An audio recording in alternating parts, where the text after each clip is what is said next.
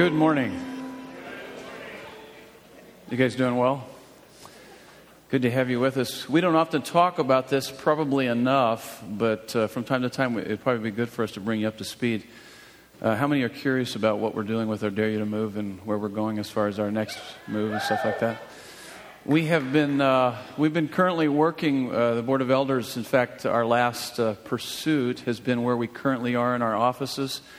We have the opportunity to buy half of that facility, and it's a smoking deal. Everybody on the Board of Elders said, wow, this is, this is God. It's kind of, uh, yeah, actually buy half of, half of it. And it's, it's such a smoking deal that it would actually uh, save us about $10,000 a month from what we are paying now, and we would actually purchase it ourselves. And so, uh, that's what we're currently working on, just to keep you up to speed so you know what we're doing. We could build an auditorium over there of about a seating capacity of about 460, 440, something like that. Well over 400, plenty of space there. We're, we're currently doing feasibility studies. As you well know, you need to do that before you put out a lot of money. And it does cost us money to do all that, but keep praying. Uh, that's where we're headed. If that falls through, we know that God has something else for us. And so just keep that in mind. Uh, some great opportunities there. We have to make sure, obviously, that there's plenty of parking. It seems that there are. And uh, so we just, we've been, it, it, people, oftentimes you don't realize how many details precede moving into a facility like that. And so uh, it hasn't, it's not that we have forgotten. We haven't. We've been working uh, crazy on this, and we haven't done a good enough job at communicating with you because we don't want to get your hopes up and then dash them and then up. And that's how we've been because of the different places we've looked at and then found out, oh, that's not going to work. And then we got our hopes built up over here, and then, oh, that's not going to work. And so God is in charge, He's leading us. He loves us. God's hand is working in this church. It is evident. And uh, I'm more convinced of that than ever before. So that's where we're headed. Praise God for His goodness to us. Thank you for your generosity. Those of you that give faithfully and regularly here, we couldn't do it without you. Those of you that continue to give over and above or have given to the Dare You to Move, it's that, that's giving us the potential to be able to do this, uh, what we're doing now, and that's look for a current facility. So that's where we're headed. If you have your Bibles, you can turn to Ephesians chapter 4. We're looking at verses four, uh, 17 through 24. This is our life. There's an app for that teaching series, and we're going to talk about a new self. One of the greatest things about Christianity is that it gives you the resources for radical life transformation. Everyone has something that they want to change about themselves, unless, of course, they are deceiving themselves. As it says in 1 John 1 8. If you think that you are without sin, you deceive yourself and the truth is not in you. So if you come across like you've got it all together, you don't, based on what the Bible says. Okay? You're, you're self deceived. So in this passage we're looking at this morning, we are able to see how this change comes about. And you're going to find that uh, the transformation in the kingdom of God, that is in Christianity, is quite different from transformation in other entities, other groups, other uh, organizations, other uh, belief systems. It's quite different. And so we're looking at how do, how do we change? How does change take place in our life? And there's three components of this change. You'll see on the outline, I've kind of laid out the three components. We're going to look at each of these three. The three components of life change are put off the old self, put on the new self, and then be renewed in the spirit of your thinking. They're actually they're not in uh, they're actually in that order in the outline, but when you read them in verses 22 through 24, it's more like this. It's put off your old self, be renewed in the spirit of your thinking, and then put on the new self. I, said, I, I saved be renewed in the spirit of your thinking for the end because I think it's the most important, but they all kind of work simultaneously as we think about transformation. So, uh, put off, put on, think differently. So, if, if, you're wanting transformation in your life, there's something in your life you're wanting to, to deal with, you put off, you put on, and you got to think differently about it. Just say that with me real quick. Uh, let's say that together. Put off, put on, think differently. Can you remember that? Let's say it. One, two, three. Put off, put on, think differently. Now turn to the person next to you and say, put off, put on, think differently. Okay, real quick. So put off, put on, think differently. It's, a, it's the three components of life change. Now I'm going to have you do something else. Turn to the person next to you and see if they know the answer to this. When is a thief no longer a thief? When is a thief no longer a thief? Turn real quick and see if they know the answer to that.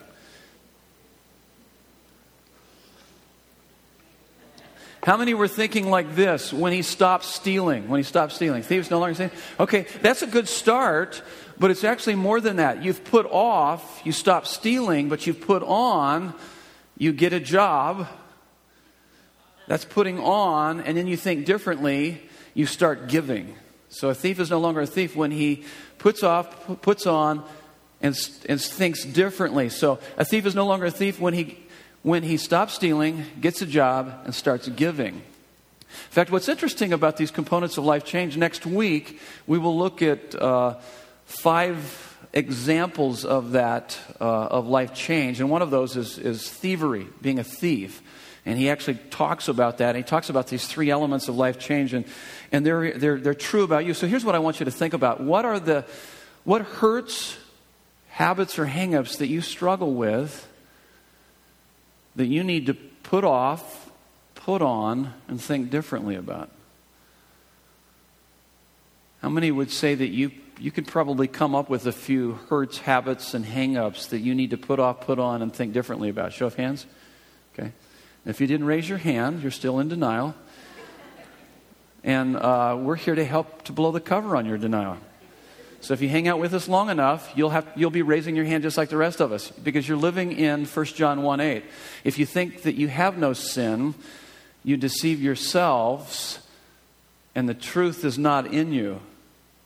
Everyone here has some kind of hurt, habit, or hang up, some kind of thing in your life. Otherwise, you, you would say, Hey, I've got it pretty much all together. I just show up to church just to I can, I don't know. I just show up to church. I don't really need church because I've got it all together. But, but if you're saying that, then you're, you're out of touch with reality. Everybody has a hurt, habit, hang up. For those of you that raised your hand, and for those of you that didn't raise your hand, that should have raised your hand,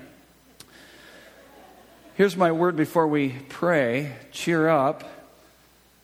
You're more flawed than you think, and the world is more fallen than most admit, but God's grace is bigger than you could ever dream.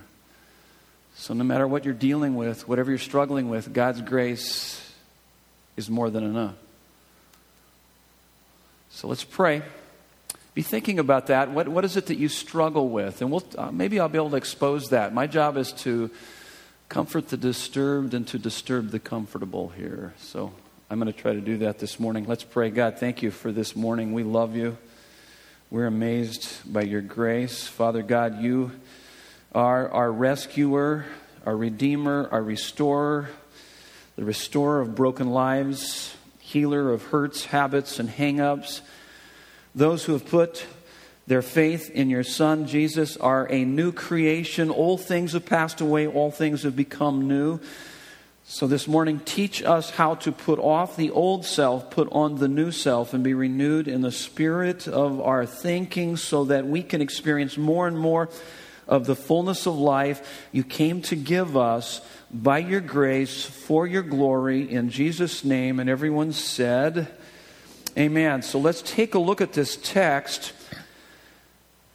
And we, we started into the second half of the book of uh, Ephesians, and the first half is about our wealth. It's who we are in Christ. And the second half, uh, chapters 4 to 6, uh, are really about our walk. And that's how the Christian life is to be lived out. It's out of the fullness of who we are in Jesus Christ. When you have that sense of awe and wonder of who Jesus is and who you are in Him and how much He loves you and He's covered all the bases for you total fulfillment, complete well being, completely blessed in, with every spiritual blessing then it's out of that, then we begin to tr- be transformed. We begin to look at our walk and say, okay, what needs to be corrected here? What do I need to deal with here? What hurt, habit, and hang up do I need to put off? And then what do I need to put on in replacement of that? How do I need to begin to think differently? That's, That's how change works. By the way, if you are struggling in an area, you've got this reoccurring issue in your life that keeps coming up and you can't get rid of, and you've become quite, uh, quite frustrated over, it's probably because you have only put off and you haven't put on and you're not thinking differently about it. You don't, you're not in, embracing the, those three components of life change. So let me read the text here 17 through 24. Now, this I say and testify in the Lord that you must no longer walk as the Gentiles do. He's talking about unbelievers. These are Gentile Christians, and he's talking about the Gentile unbelievers. And notice he describes how they walk. People that are alienated from God. Actually, he's going to say that. They walk in the futility of their minds they are darkened in their understanding, alienated from the life of God because of the ignorance that is in them due to the hardness of heart. They have become callous and have given themselves up to sensuality, greedy to practice every kind of impurity. he transitions here, verse 20. But that is not the way you learned Christ. What is a disciple? A disciple is a learner of Christ, a follower of Christ, a, one who is, who is captivated by the beauty and the glory of the person and work of Jesus Christ. That's not how you learn Christ, to live that kind of life. And then in verse 21, he explains that a little more. He goes into more detail, assuming that you have heard about him. Uh, of, of course, you've heard about him. If you're a Christian, you've heard about him. And were taught in him. It's true discipleship as the truth is in Jesus. You're never more in touch with reality than when you are walking in fellowship and in intimacy with the Lord Jesus Christ. And then in verse 22, he says, To put off your old self, which belongs to your former manner of life and is corrupt through deceitful desires. You got these desires that are, that are deceitful, they deceive you. You think you're going to find fullness of life over here apart from God, and it's not going to happen. But so you put that off. We'll go into more detail about that in verse 23 and to be renewed in the spirit of your minds, and to put on the new self created after the likeness of God in true righteousness and holiness. This is the word of the Lord to us this morning. So put off your old self, put on your new self, and be renewed in the spirit of your minds. That's where we're headed with this. So let's talk about put off your old self. What is that? We see it in verses uh, 17 through 19. This is a decision to be a new person that happened at conversion, continuing throughout your life. These words put off and put on, verses 22 and 24, are in the aorist tense. We don't have that in the English language, it's in the Greek and it's in the aorist tense, and it refers to a single finished past action. So when he's saying put off, put on, Paul is reminding them that they have made a decision of who they want to be and how they want to live. And so he says, don't live as unbelievers. You've made a decision to follow Jesus. You've encountered him. You've been captivated by him. You're patterning your life after him. So don't live like everybody in the world. Your life should be different. And so that was a decision. He's saying, You made that decision. It happened at conversion. It continues throughout your lifetime. Put off, put on, think differently uh, about those issues in your life. Be renewed in the spirit of your thinking. There's something more troubling than a Christian not becoming more like Christ year after year, and that is no one being surprised by it. We should be shocked by people who claim to be Christians and they're not any different 10, 15, 20 years into this walk. That should shock us. So, my question for you is when you look back over the five years, 10 years, 15 years of walking with Christ, is your life different? It should be. If you're not becoming more and more like Christ, in other words, if you don't have more of the fruit of the Holy Spirit, are you more loving? Are you more joyful? Love, joy, peace? Do you have more peace in your life? Love, joy, peace, patience. Are you more patient? Are you more kind?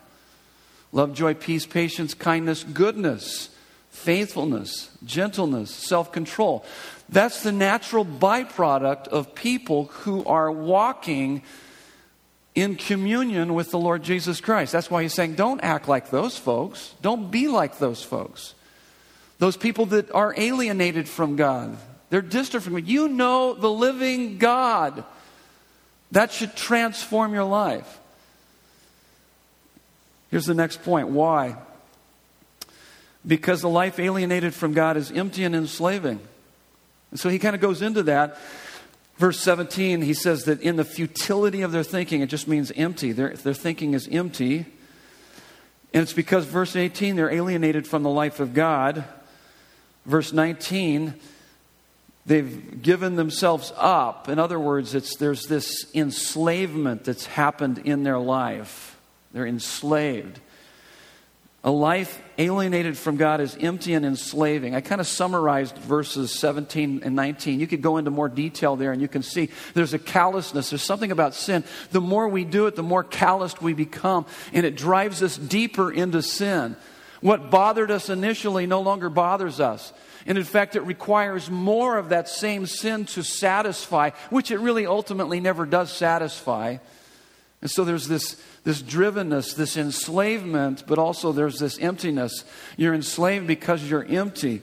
I want you to do something else. Turn to the person next to you real quick again and, uh, and ask them if they know the difference. What is the opposite of being empty and enslaved? Because if you're alienated from God, then to have communion with God would mean the opposite of those two words empty and enslaved. What are the opposite words of those? Real quick, do that.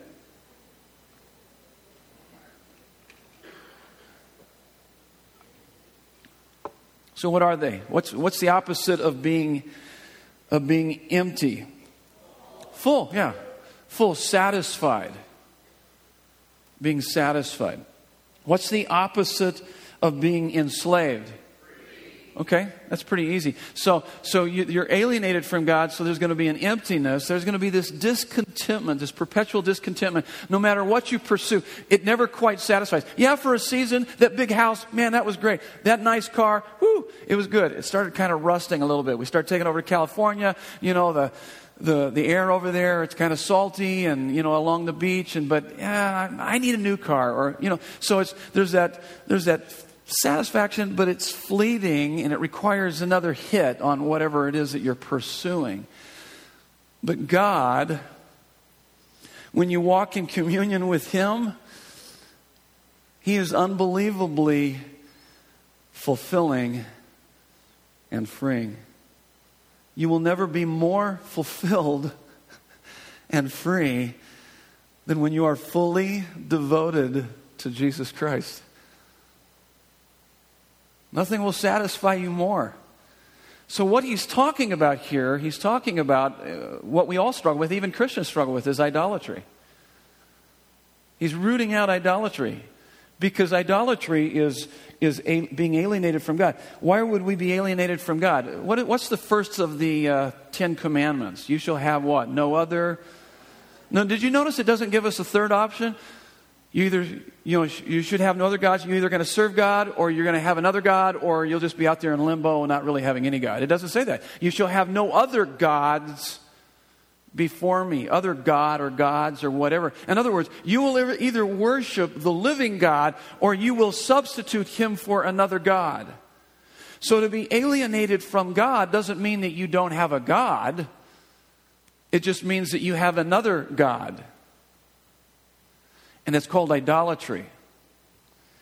And idolatry inevitably brings emptiness and enslavement. Got a good book here. I would encourage you to read it. Read it a few times, continue to go back to it. It's Tim Keller's book, Counterfeit Gods. This is how he defines idolatry. What is an idol? It is anything more important to you than God. Anything that absorbs your heart and imagination more than God. Anything you seek to give you what only God can give you. A counterfeit God is anything so central and essential to your life that should you lose it, your life would feel hardly worth living. An idol has such a controlling position in your heart that you can spend most of your passion and energy your emotional and financial resources on it without a second thought. An idol is whatever you think or you look at and say in your heart of hearts, if I have that, then I'll feel my life has meaning. Then I'll know I have value. Then I'll feel significant and secure. There are many ways to decide that kind of relationship to something, but perhaps the best is worship. So it's, it's what we worship. It's, we're all worshipers by nature. God created us to worship Him, but if we don't worship Him, we will worship something else. And whatever we worship, worship, uh, the English word means worth. We, we, we give it worth. Whatever we give worth to shapes our life. Worth, shape. Everyone here worships something. If you don't worship God, you will worship something, and that something will shape your life. It will control your life. Now, this is how I've been able to identify what I tend to substitute for God, my, my counterfeit gods. And I've taught this. This is a bit of the DNA here at Desert Breezes. This is how I identify my own gods. I identified a couple more of my gods this last week. Not that I didn't know these gods, but they raised their ugly heads at me. And so I had to kind of work through some of those things. But this is how typically I look into my own life, and anytime I have uncontrollable emotions, inconsolable emotions is identifying for me that I have given my heart to something other than the living God. I'm trying to find my sense of well being and contentment in anything other than God because it works like this. You want to get married, you're dating a guy, that's cool, but he leaves you at the altar. It's one thing to be sorrowful, grieve, you should grieve that. You should be sorry, you know, have a sense of sorrow. But if you are in despair, that is evidence that you have overly attached your heart to that marriage relationship. It's one thing to grieve, it's another thing to be in despair. See, it's, it's for instance, and what it typically is, is that we take good things, they can be good things, and we turn good things into ultimate things. It's one thing to have a good thing, and when you have a good thing, such as a marriage or a good job or, or the way your kids are turning out, you want them to turn out a certain way or you have good friendships or whatever. It's one thing to have those good things, and when those good things are being threatened, it's normal to have some anxiety. But if those good things have become ultimate things in your life, you're not just going to have anxiety. You're going to fall apart. You're going to have sleepless nights. It's going to get a grip on your life. You're going to be paranoid. Those are those uncontrollable emotions that are saying to you and I that we have overly attached our heart to those things. We're trying to find freedom or fullness, fulfillment in something other than God. And so those emotions are those kind of warning signs, those warning lights on the dashboard of our, our car, so to speak, our lives. It's one thing to have a good thing when it's blocked. Somebody gets the raise or gets the promotion that you didn't get, and it's because it's the boss's, you know, friend. And so it's one thing to be angry over that, and there's a righteous indignation. We'll talk a little bit more about that next week. But to become bitter when that, that good thing has become an ultimate thing that you can't live without, you become bitter, it rules your life because you're we're shaping your you put so much worth on that it shapes your life it controls your life. It's one thing to have a good thing. You want to get married but somebody takes him from you or her from you and in fact, lost forever. Don't think you'll ever get married, or, or maybe you'll never have kids, or, or you'll never get that job you've always wanted, and it's lost forever. And if it's a good thing, you're going to be sorrowful, you're going to grieve it, you're going to move on. But if it's something that is a good thing that's become an ultimate thing, you're going to probably be suicidal. So that's where suicide comes from, it's because it's a sense of hopelessness and despair. And of course, I'm talking about those emotions that are not uh, physiologically based to have medication to help correct some of those issues and things like that. And so, um, I had a friend that was uh, that got saved. He was on the fire department. His wife had left him. He was in despair. came to the church that Nancy and I were attending at the time, and and uh, man, he was just devastated. He just wept. His wife left him. He's like, oh, and um, and it was it was inordinate. There was certainly inordinate despair going on there. And he came to every Bible study, got baptized. Man, he was like a fully devoted follower of Jesus Christ. And I thought, wow, this guy has really experienced conversion. This is really cool. And we just tried to encourage him in that. And about three to six months into this fervent passion for Jesus, what we thought, some young babe came along and swept him off his feet. Next thing we knew, he moved in with her and never saw him again. I thought, wow, what the heck was that all about? What, what that was about was that his real God was, and, and he was a he was a tough, stout dude on the fire department, drove a sharp car, had a great house, had all those things. But his worship, the object of his worship was having a babe, having a girl make much of him.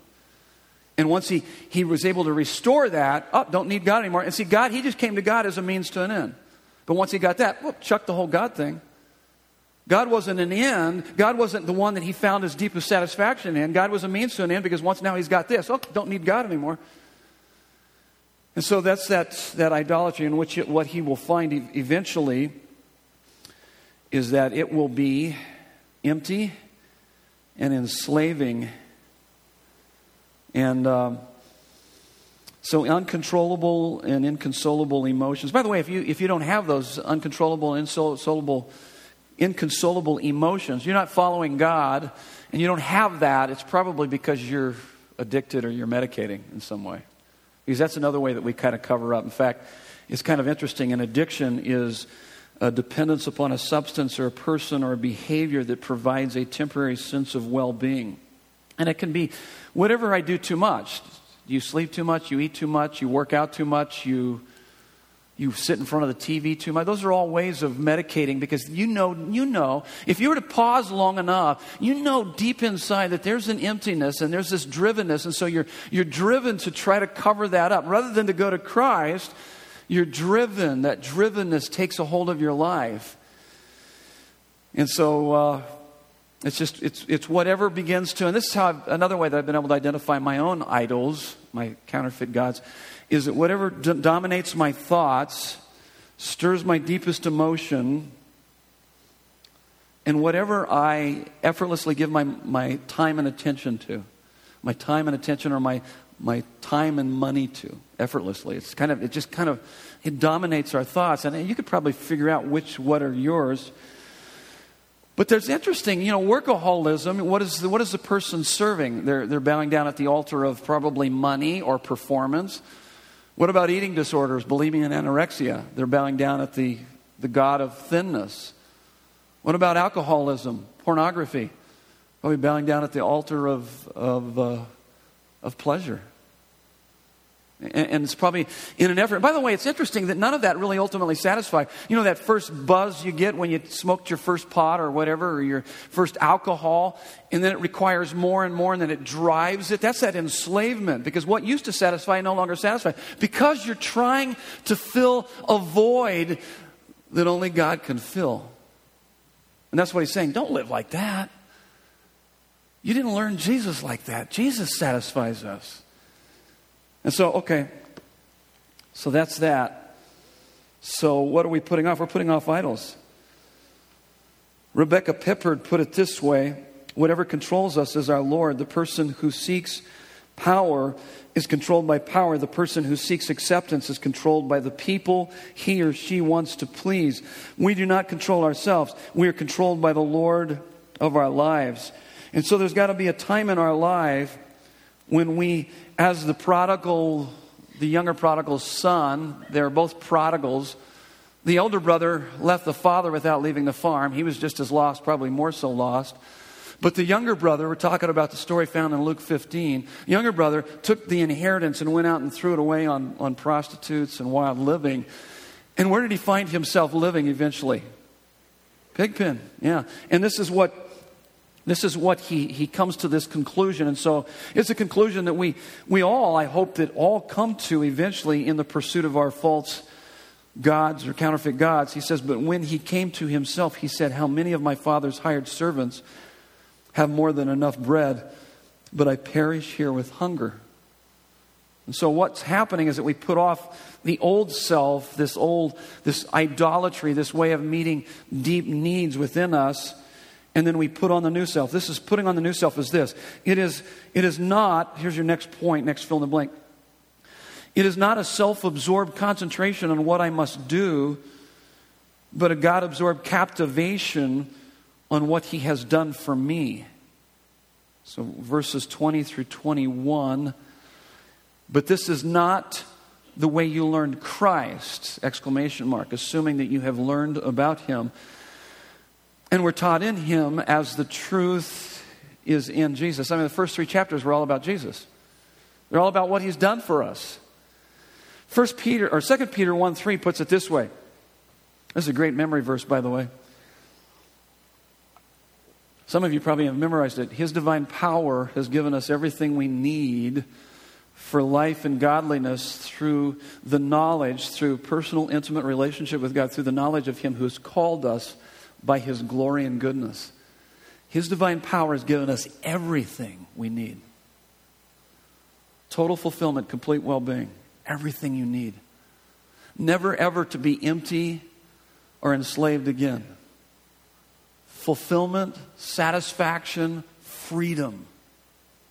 His divine power has given us everything, it's in Jesus. And it's not, like I said, a self absorbed concentration on what I must do, but a God absorbed captivation on what He has done. I've, I've, often heard people say, hey, so if I become a Christian, does that mean I have to stop sleeping around and, you know, quit going out and partying and getting drunk and, you know, maybe I need to stop ripping off supplies from where I work and all these things. It's like, wait, wait, wait, wait, wait, wait, that's wrong. You don't concentrate on those. I, I would hope that, yeah, certainly there's a number of those things you're going to probably stop doing, but that's not your preoccupation. Those things are secondary to the primary of being captivated with the beauty and the glory of Christ. Because this is what you need to understand the Christian life isn't a morally restrained will, but a supernaturally transformed heart smitten by the beauty and glory of who Jesus is and what he has done for us on the cross. It's not an outside in kind of a change. Oh, I better stop doing that and I better stop doing that. Wait, wait, wait, wait. It's an inside out. You are captivated by his beauty and glory, and therefore your life begins to take on that which you are worshiping, which would be the Lord Jesus Christ. The Christian life is more than agreement with biblical truths in the head, it is an encounter with the person and work of Jesus Christ in the heart. I'm convinced of this, and my job is to try to convince you of this each and every week. Jesus Christ is the most exciting reality in the universe. And if you are bored, it's because you either don't know Him or you're not walking in vital union with Him. Now, idols cannot be cannot be removed, only replaced. You will worship a God. You shall have no other gods before me. So if you don't worship God, you'll worship other, other gods. So if you replace those gods, you're going to just replace your other gods with another God. But the best way to replace your gods is, is with the true and living God. And so what I do typically, and I struggled with some things this last week, I had some inordinate uh, anxiety and some anger that came up over some things that uh, hit me. And so, what I had to do at those moments is that I recognized that I was trying to get my sense of well being in this particular circumstance and what had happened. And in those moments, I began to look to Christ to meet the need that I was trying to have fulfilled through my idol. Now, idol, idol can be a good thing, it's just you've turned a good thing into an ultimate thing. And what I was struggling with, these were good things. There's nothing wrong with these things. It was just that I had turned them into an ultimate thing, that my sense of well being was so fastened to these things. And so I began to say, hey, wait, wait, wait, wait, wait. I need to look to Jesus to give to me what I tend to be looking for in this, in this idol. That's how you begin to make those corrections. That's what you begin to put on. So you put off your idolatry, you recognize it through your uncontrollable, inconsolable emotions And then you begin to put on the Lord Jesus Christ. You come to Him and allow Him to meet your needs. It is becoming practically, next fill in the blank, it's becoming practically what you already are positionally in Christ. Practically meaning uh, sanctification. He's, he's putting your life back together. It's called wholeness or holiness. So you become practically what you already are positionally. Positionally is justification. So practically is sanctification. Positionally is justification in Christ. Verse 24, he says, Put on the new self, created after the likeness of God in true righteousness. So that word righteousness is, it means integrity, virtue, purity of life, rightness, correctness of thinking, feeling, and acting. So, positionally in Christ, so what are you positionally in Christ? Think about that real quick. What, do you, what are you positionally in Christ? Redeemed? How many would say that we're perfect? I'm perfect in Christ, positionally, right now. That's how God sees me. He looks at me and I am perfect. Yeah, but you, you, you messed up, didn't you? Probably before you even got out of bed this morning. Some of you messed up. You just thought thoughts that were probably wrong or bad, or maybe as soon as you hit the hit the floor. We all mess up. But, but God doesn't see us in that sin positionally because of our faith in Jesus Christ. We are complete in Jesus. That's amazing. There is therefore now no condemnation for those that are in Christ Jesus. There's no sin in the past, present, or future that He will ever hold against you. You stand before God completely righteous. By the way, no other belief system on this planet would say that. Everything else is a works righteousness. This is a faith righteousness. I put my faith in Jesus positionally. I stand before Him completely righteous. I have access to the throne room of God 24 7. I have His affection upon my life 24 7. Nothing can ever separate me from His love. I mean, that's amazing. To the degree I embrace that and believe that is to the degree it begins to transform me, it begins to sanctify me, and brings wholeness.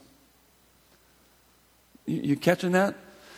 If I know that I have peace with God, you have peace with God through Jesus Christ. No, but I feel alienated. You're not. Through Jesus, you're not. You have peace. Enter into the throne room. Receive what you need. And then out of that, it will begin to transform your life and you'll begin to live life differently.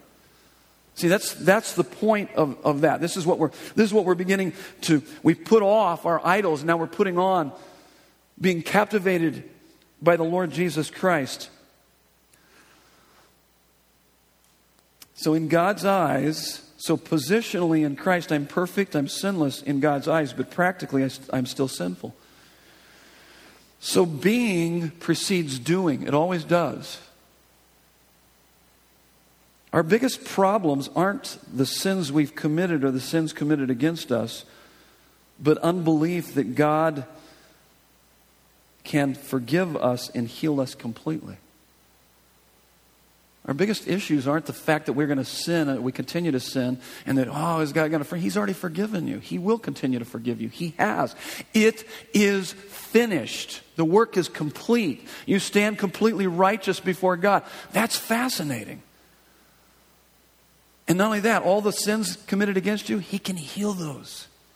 He will bring wholeness to your life. So those aren't the issues. We make that the preoccupation. The issue is our unbelief in Him, knowing and believing that He can do that and continuing to go to Him.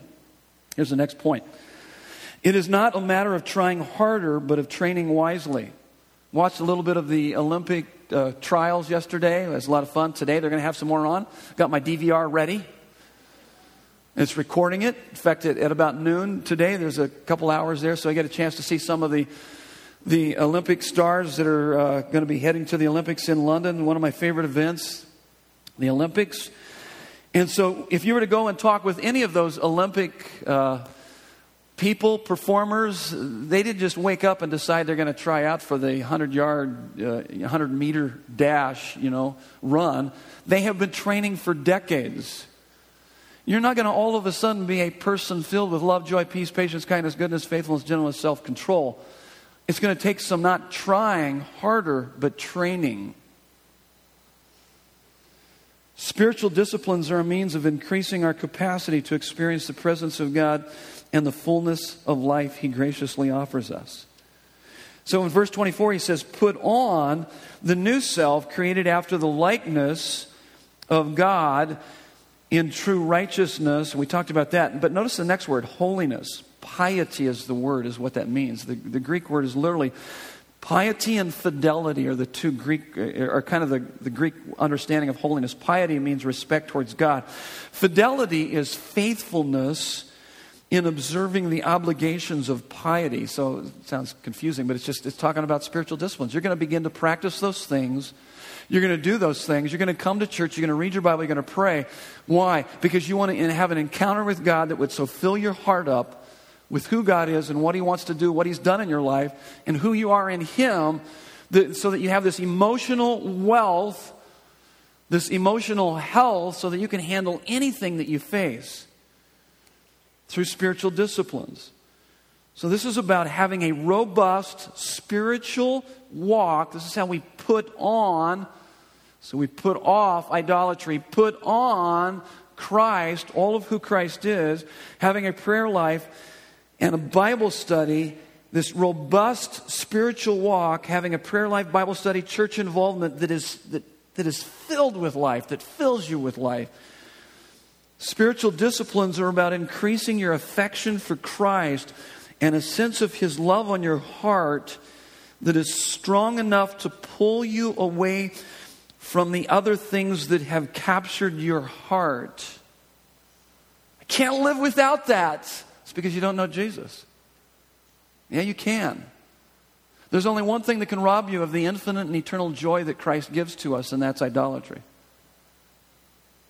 See, the trials that we, be, we are overwhelmed by, it's because of, of we've attached our heart to those things that are being threatened, blocked, or lost, and we're, we're overwhelmed, rather than to come to Christ and find our deepest affection in Him. And continue to build that up, and then we can face any trial, even any temptation. Man, there were things early on in my Christian walk that would just attract me, allure me. Woo! And now I look look at them as if that's ridiculous. How shallow, how stupid. Man, look what I have in Him. There's an interesting uh, verse, Genesis 29 20, and it says this. It's, it's really, I love this verse. So Jacob served seven years for Rachel. He wanted to marry Rachel. Laban said, No, you're going to have to serve me for seven years. Now check this out. So Jacob served seven years for Rachel, and they seemed to him but a few days because of the love he had for her.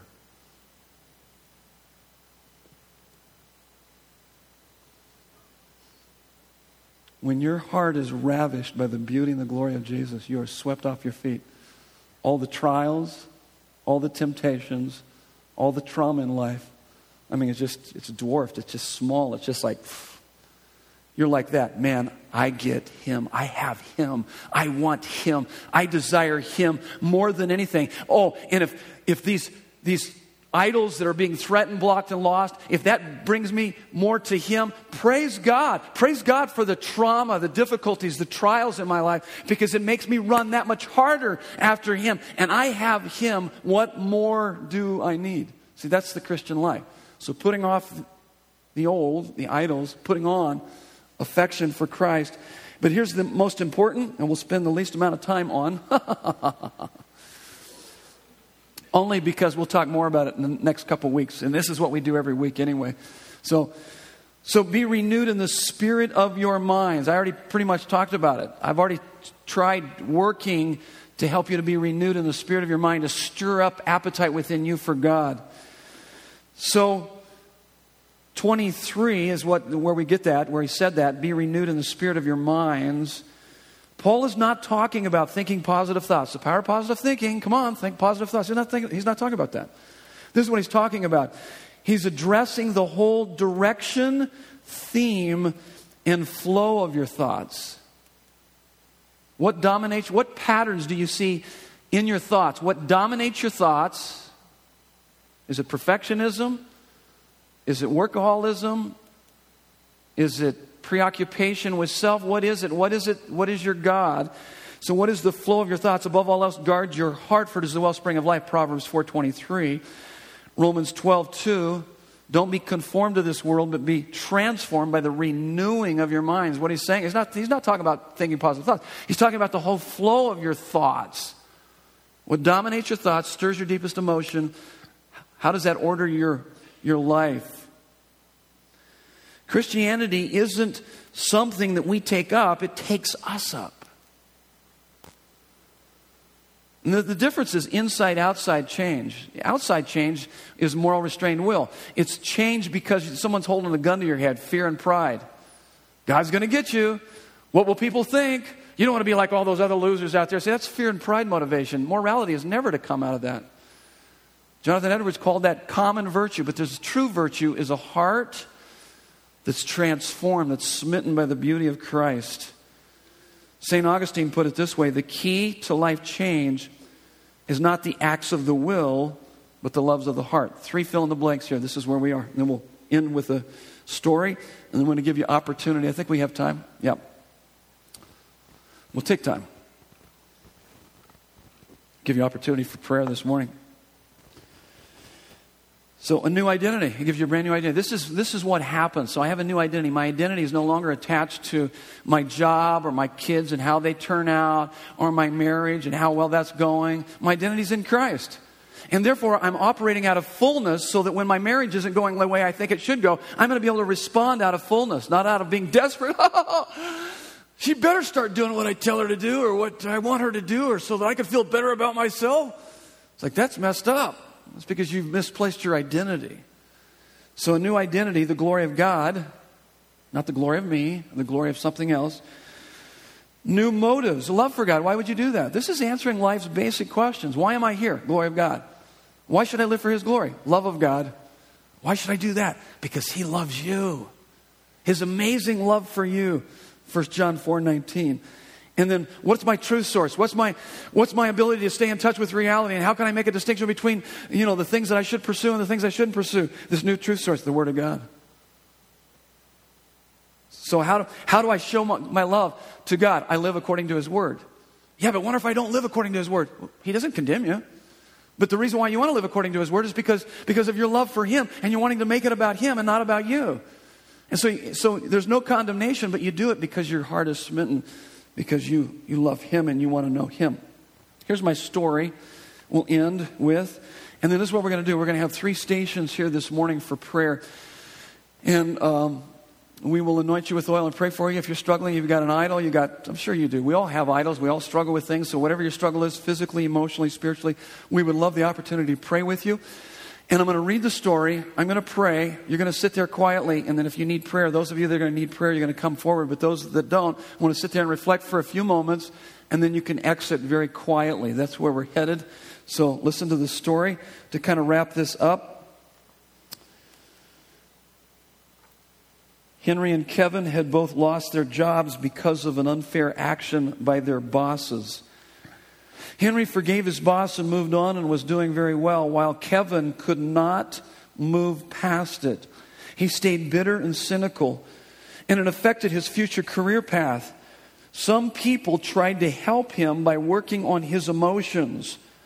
The more sympathy people showed Kevin, the more he felt justified in his anger, and the more his self pity grew. Other people tried to work directly on his will. Just get past it. Come on, move on, buck up. That did not work either. The gospel works in a different way. It does not work directly on the emotions or the will. The gospel asks what is operating in the place of Jesus Christ as your real functional salvation and, and Savior. What are you looking to in order to justify yourself? Whatever it is, is a counterfeit God, and to make a change in your life, you must identify it and reject it as such. Kevin was looking to his career to prove himself, and when something went wrong, he felt condemned. He was paralyzed because the very foundation of his identity were falling apart. He made no progress. By the way, this is why we don't make progress sometimes and we don't change. He made no progress until he saw that he had made his career his self salvation. It was not just that he had to forgive his boss, His real problem was that something besides Jesus Christ was functioning as his Savior. There is always something underneath your inordinate and out of control problems, desires, patterns, attitudes, and emotions. Until you find out what it is, you cannot have life and peace. Kevin came to see that though he technically believed he was loved with God's costly grace, it wasn't an absorbing truth that had captured his heart and imagination. What his boss said to him was more real and affecting to his heart than what the king of the universe had said. Would you bow your heads with me? Let's pray.